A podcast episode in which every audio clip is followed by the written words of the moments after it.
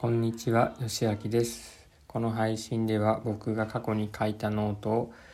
えー、と読み上げてその内容を振り返るということをしています。今日読み上げるのは3月1日のノートです。タイトルは定期的に報告を聞いてもらうことで目標達成率を上げよう。読み上げていきます。会社を辞めてあっという間に1ヶ月が過ぎました。昨日妻に付き合ってもらって2月の目標を振り返りました。メンタリスト DAIGO さんが紹介する目標達成率が上がる方法がどうだったかも含めてご報告します。目標達成率を上げるために妻に協力してもらったという内容と実際の取り組みという内容とやってみてどんな効果があったかという内容それから最後にまとめとおまけという形で、えっと、書いています。まず目標達成率を上げるために妻に協力してもらいましたというお話ですが年の初めにメンタリスト DAIGO さんの D ラボ動画を見ました。えっと D ラボ動画っていうのはメンタリスト DAIGO さんが知識のネットフリックスを目指して作った動画配信サービスでえーと、YouTube なんかでも途中までは見れるようになってます。定期的に仲間に報告すると目標達成率が上がるという内容の動画がありました。動画の中ではその報告の仕方なども具体的に教えてくれています。えっ、ー、と視聴には登録が必要ですが無料で試せるお試し期間があるのでえっ、ー、と試せます。で、実際の取り組みです。えっ、ー、と、大悟さんの動画を参考に週に1回週末の朝に妻にお願いして報告を聞いてもらいました。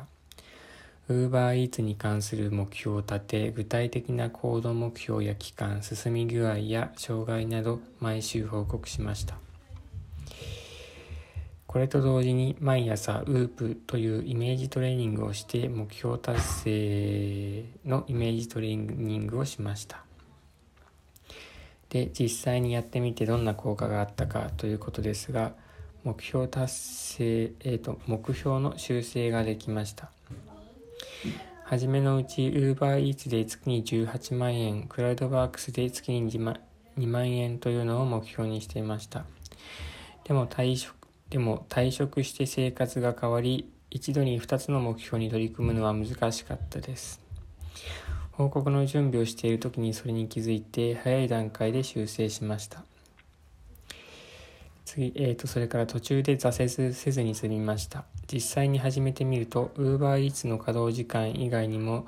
準備や片付け計画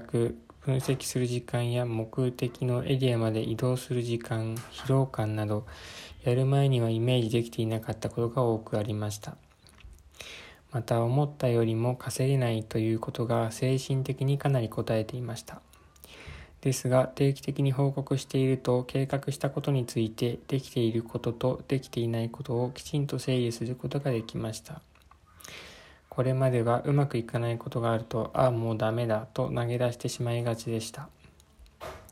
今回もうまくいかなくてストレスがたまることがありましたがうまくいかない中でもできていることもあることをきちんと、ね、認識できたので続けることができました。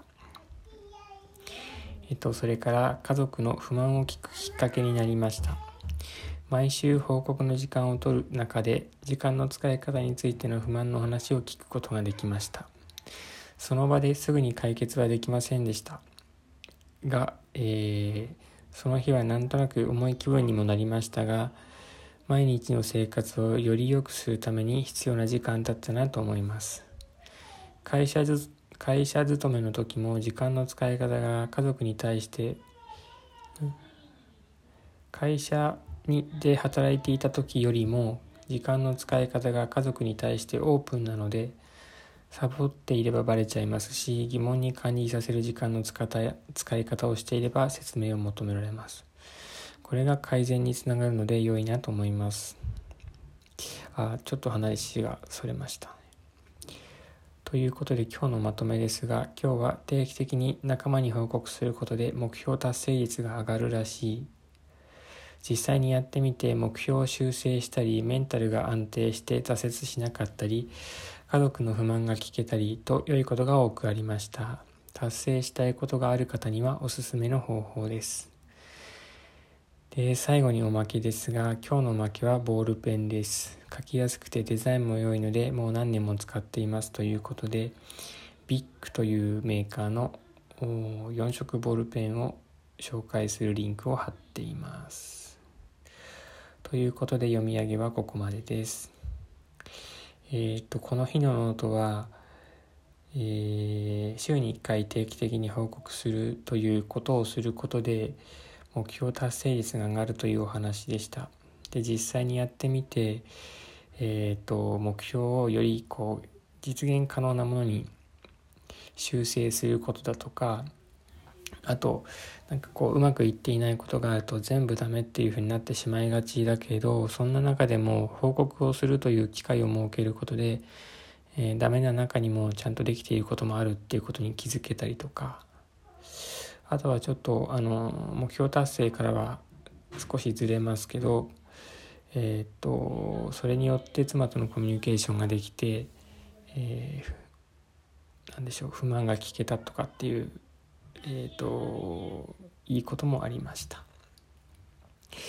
ということで今日はここまでにします。聞いてくださってありがとうございました。